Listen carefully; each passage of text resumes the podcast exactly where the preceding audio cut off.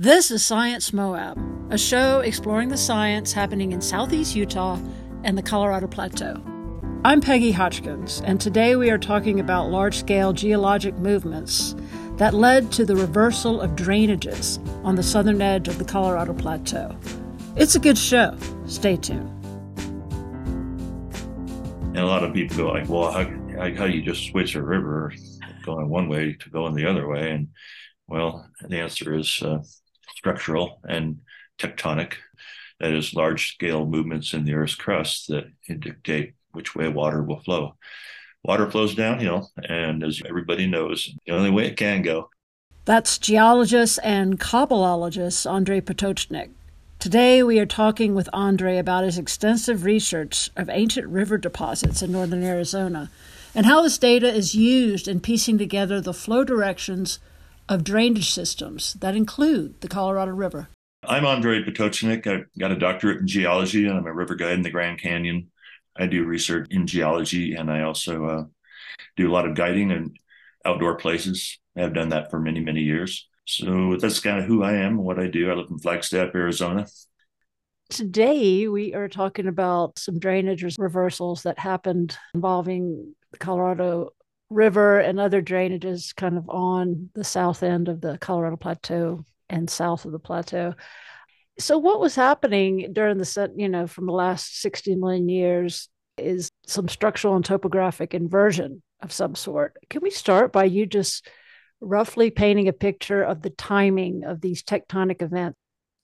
Ancient northeast flowing streams flowed from a highland that used to exist south of the Colorado Plateau, a large mountain range similar to the modern day Rockies. These rivers flowed northeastward onto what is today the Colorado Plateau and probably ended up flowing all the way to the Mississippi River embayment, which was in existence at that time. Eventually, the plate tectonic situation changed along the coast of California between the Pacific plate and the North and the North American plate changed in such a way that the actual stresses on the continent, well inboard of the actual boundaries San Andreas Fault, were changed. And the compressional stresses, which once generated this an- ancestral highland, were released. And the continental crust then began to subside and relax, spread out uh, to the east and west and that caused the ancient mountain system we call the Mogollon Highland that was uh, south of the plateau to collapse, and the entire southern edge of the plateau gently flexed back downward to the southwest, uh, causing the ultimate reversal of the drainage. And what was it? What was the timing about of that? Of the timing, the switch from compressional to extensional. It, most most geologists concur that it started around 30 million years ago. Okay. So basically, we're the Colorado Plateau uplift, more or less con- coincidence with the Laramide orogeny. We're talking 80 to 50 million years ago, something like that. You know, generally 80 to 40. That was the general, what we call Laramide period of time. Right. So the plateau is high, but these, the Mogollon highlands are I'm guessing, higher, and they are shedding drainages off onto the, pl- the plateau to the northeast. Yes. Okay. And then this Mogollon rim collapses because of the extension, and the plateau is left as a high in comparison. That Correct. More or less what we're talking about. Okay, cool. So a lot of your research includes so much, you know, all the stratigraphy uh, south of the plateau trying to piece together this.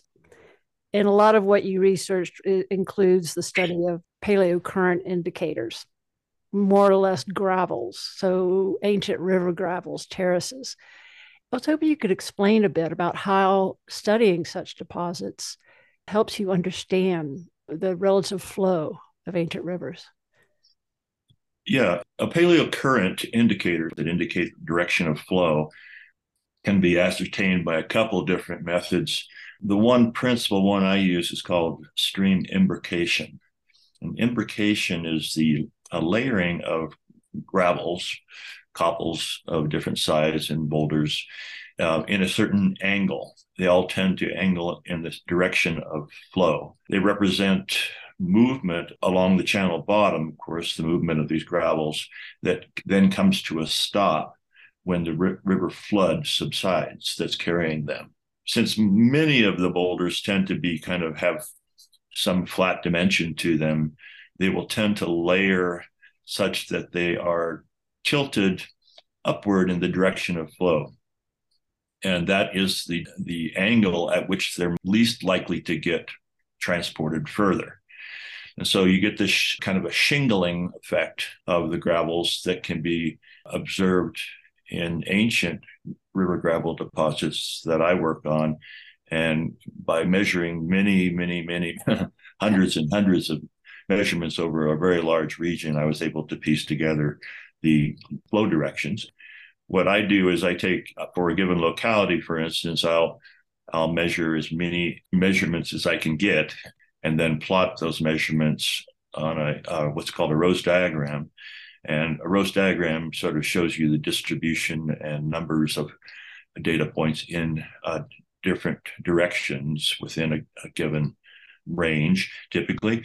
And then the program that I use to analyze the rose diagram also provides a, a mean vector for that particular location.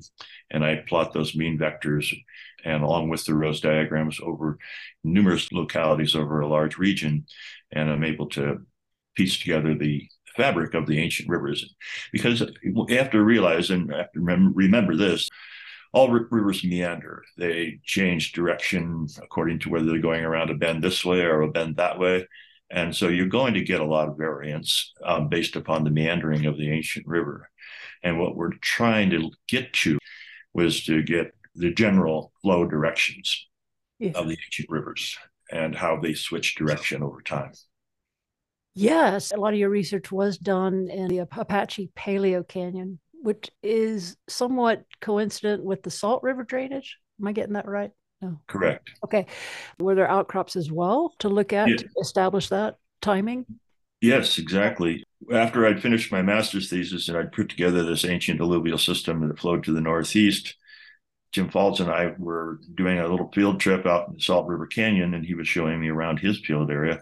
We kind of realized that there was this um, key deposits or series of deposits in the Salt River Canyon of today that represented an ancient river that was flowing back to the southwest that predates the modern Salt River.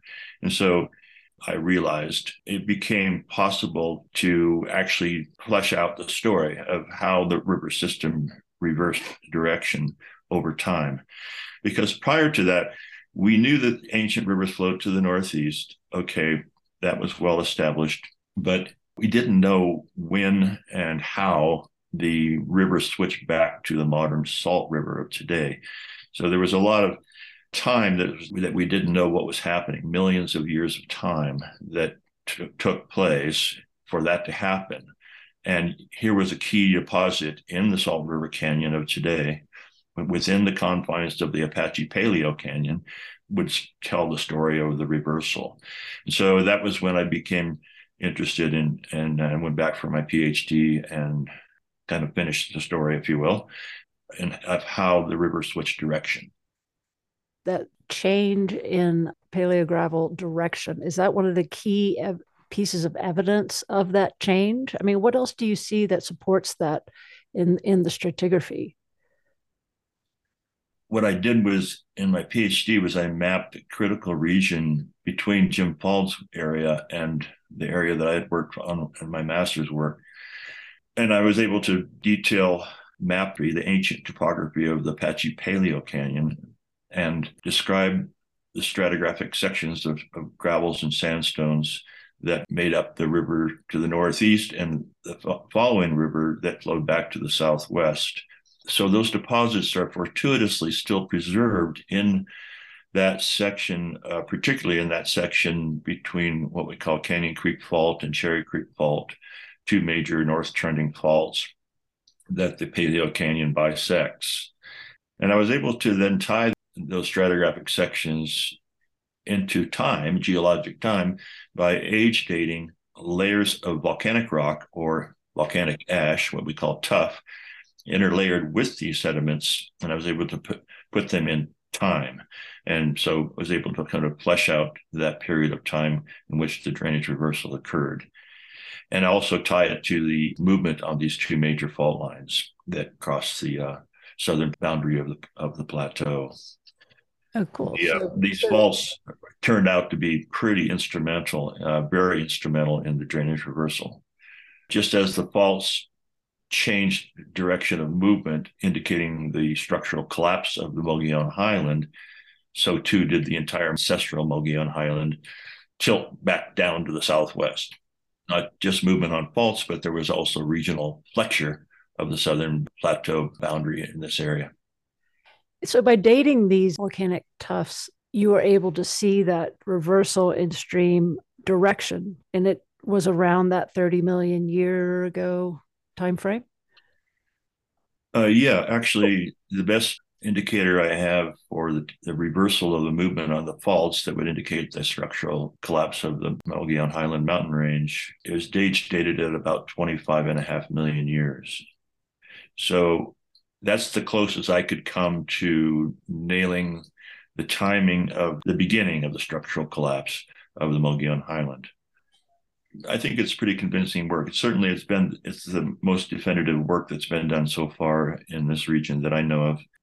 In describing the drainage reversal, it, this intermediary period of between northeast flowing and southwest flowing rivers lasted from about 18 and a half million years ago to about 14 and a half million years ago. That's almost about a 4 million year period in which things weren't really flowing anywhere.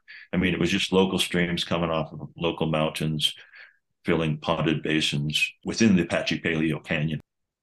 And then that's followed by the reversal and the uh, and a, a, cutting of a paleo valley through those sediments uh, by a southwest flowing stream that I call the Dagger Canyon Paleo Valley. So what we have within the Apache Paleo Canyon is this really interesting juxtaposition of a bedrock paleo canyon, three to 4,000 feet in depth, cut into the uh, bedrock, carved by a northeast flowing river, which is then filled with sediment or almost half filled with sediment. And that inset within that, the sediments of that paleo canyon that, that represent the final culmination of northeast flow, ponding and so on, is inset into those sediments is another paleo canyon. I call it a paleo valley to distinguish it from the paleo canyon that pre- preceded it. This paleo valley, in turn, was carved several thousand feet deep and subsequently filled back up with gravels that were flowing that had been transported southwestward within it. One, and one of the interesting, and then the modern Salt River has incised down through the whole shebang and exposed in the walls of the modern Salt River Canyon the relationships that I just described a Paleo Valley inset within a Paleo Canyon, and one representing rivers going to the northeast, the Paleo Valley um, coming back to the southwest. And so the Salt River has an old sort of proto proto Salt River that I call the Dagger Canyon Paleo Valley that predates the modern salt you mentioned earlier the drainage reversal from northeast flowing streams to southwest has been known for decades.